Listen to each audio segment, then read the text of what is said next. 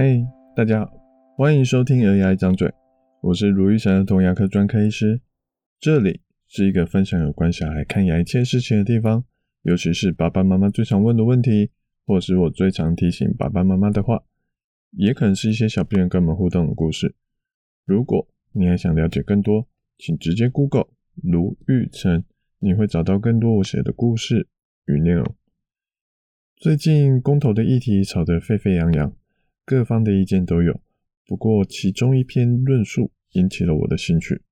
他说，美国的公投都是在投一些不是专业人士也可以投票的选项，譬如我们该不该增加商业用地，好来用在学校或社区大学的支出，或是我们该不该让政府继续进行干细胞的研究。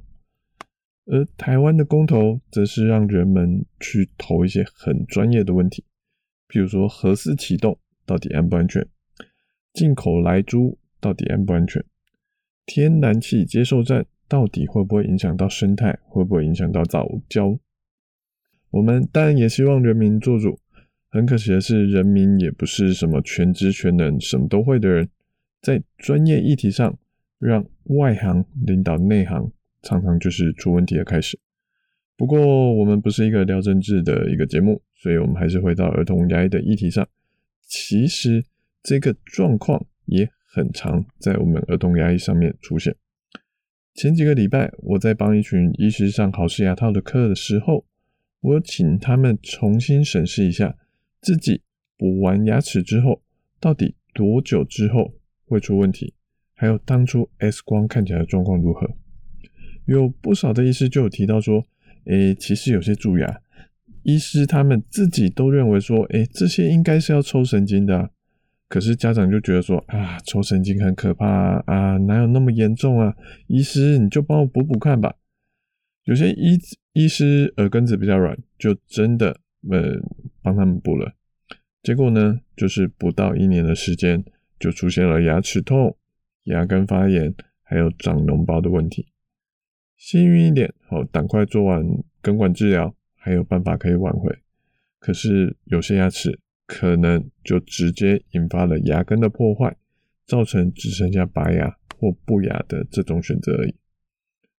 当初的一念之差，就让一颗牙齿错过了可以保留下来的机会，只能在那边空荡荡的四五年以上。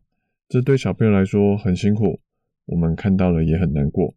可是这就是一而再、再而三发生的一个事情。时代在不停的进步，哦，医生跟病人之间关系也跟以前不一样了。以前的医师可能比较权威式，哦，不不可以有人质疑他，病人还要千拜托万拜托才能看到医生，才能做到治疗。现在，呃，我是不敢说这种医师都消失了，但我相信这应该只剩下少数中的少数了。现在的医界比较希望医师跟病人建立起平等。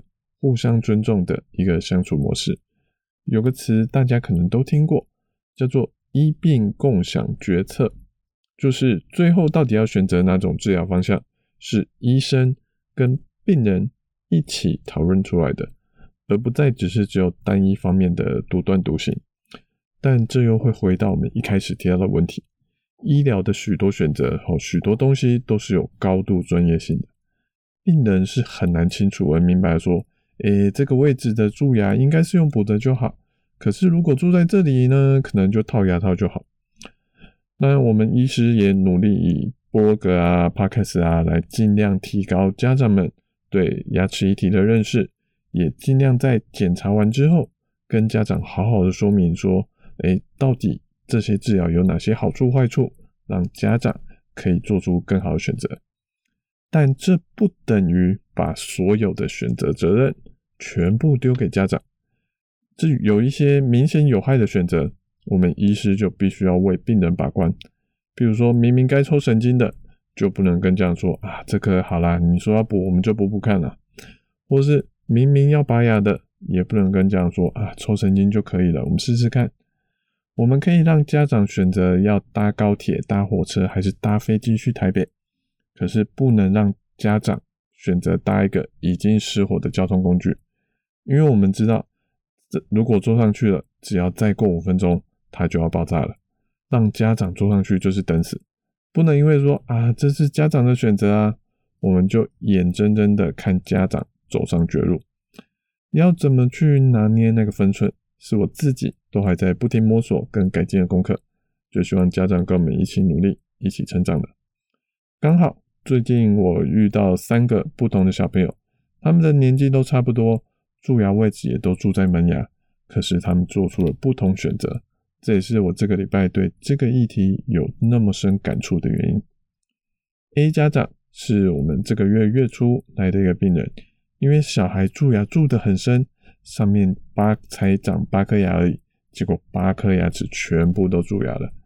有些牙齿是真的只剩下拔牙或不拔的选项，可是有些牙齿是你要留其实是有机会的，可是有可能就算留下来了之后。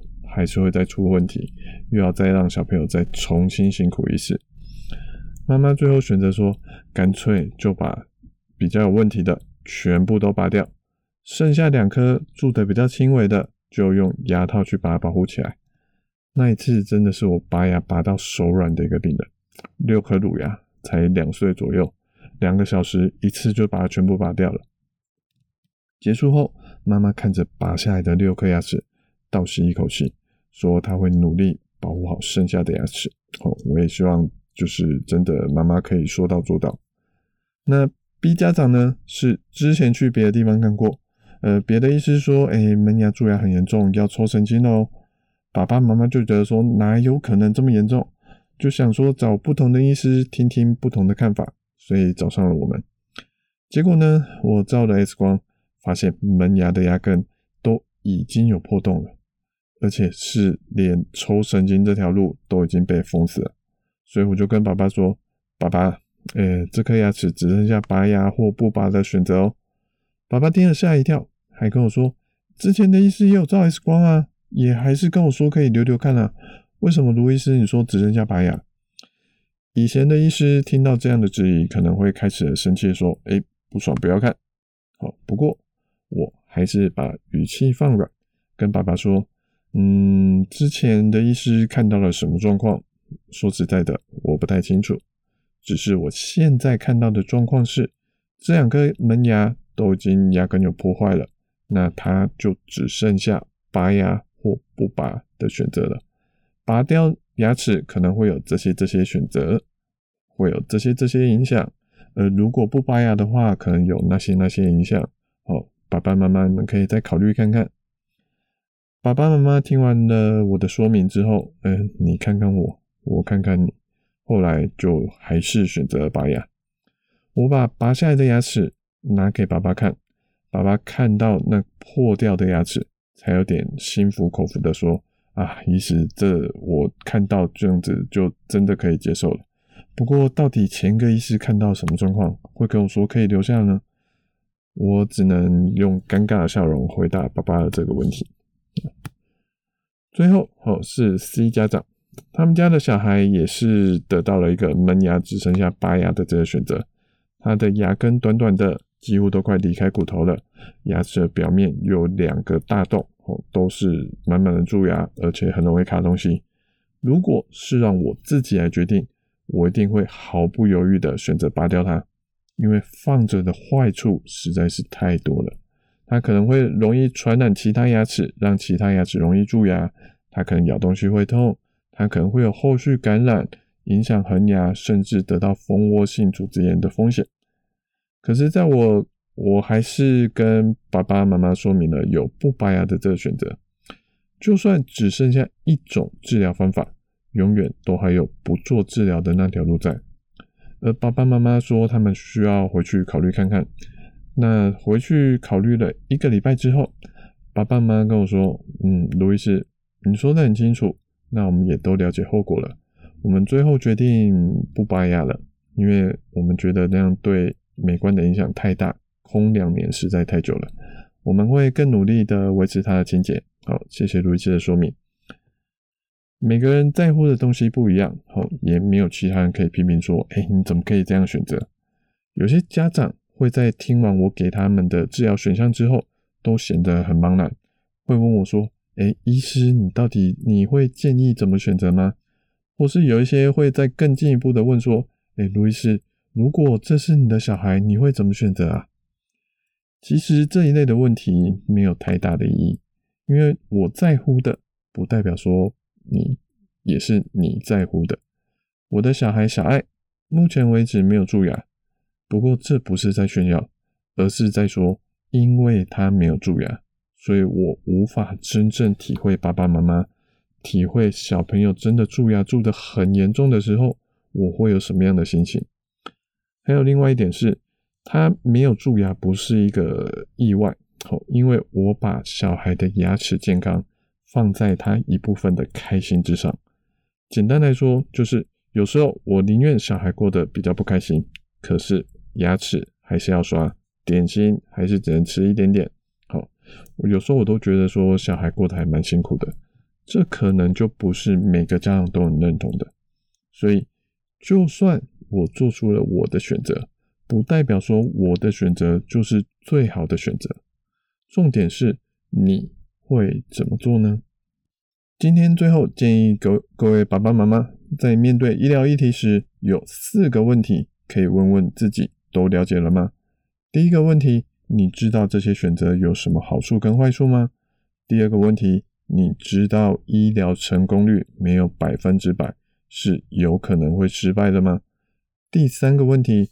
你知道万一选择的方式失败了，会有什么可能的后果吗？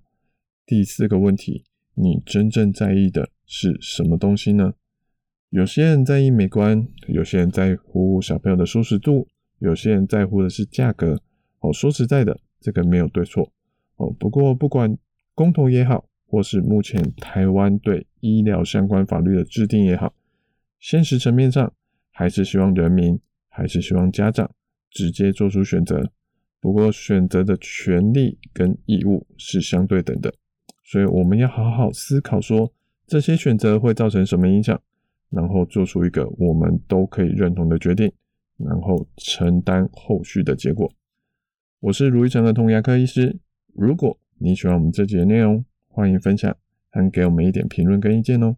我们下次见，拜拜。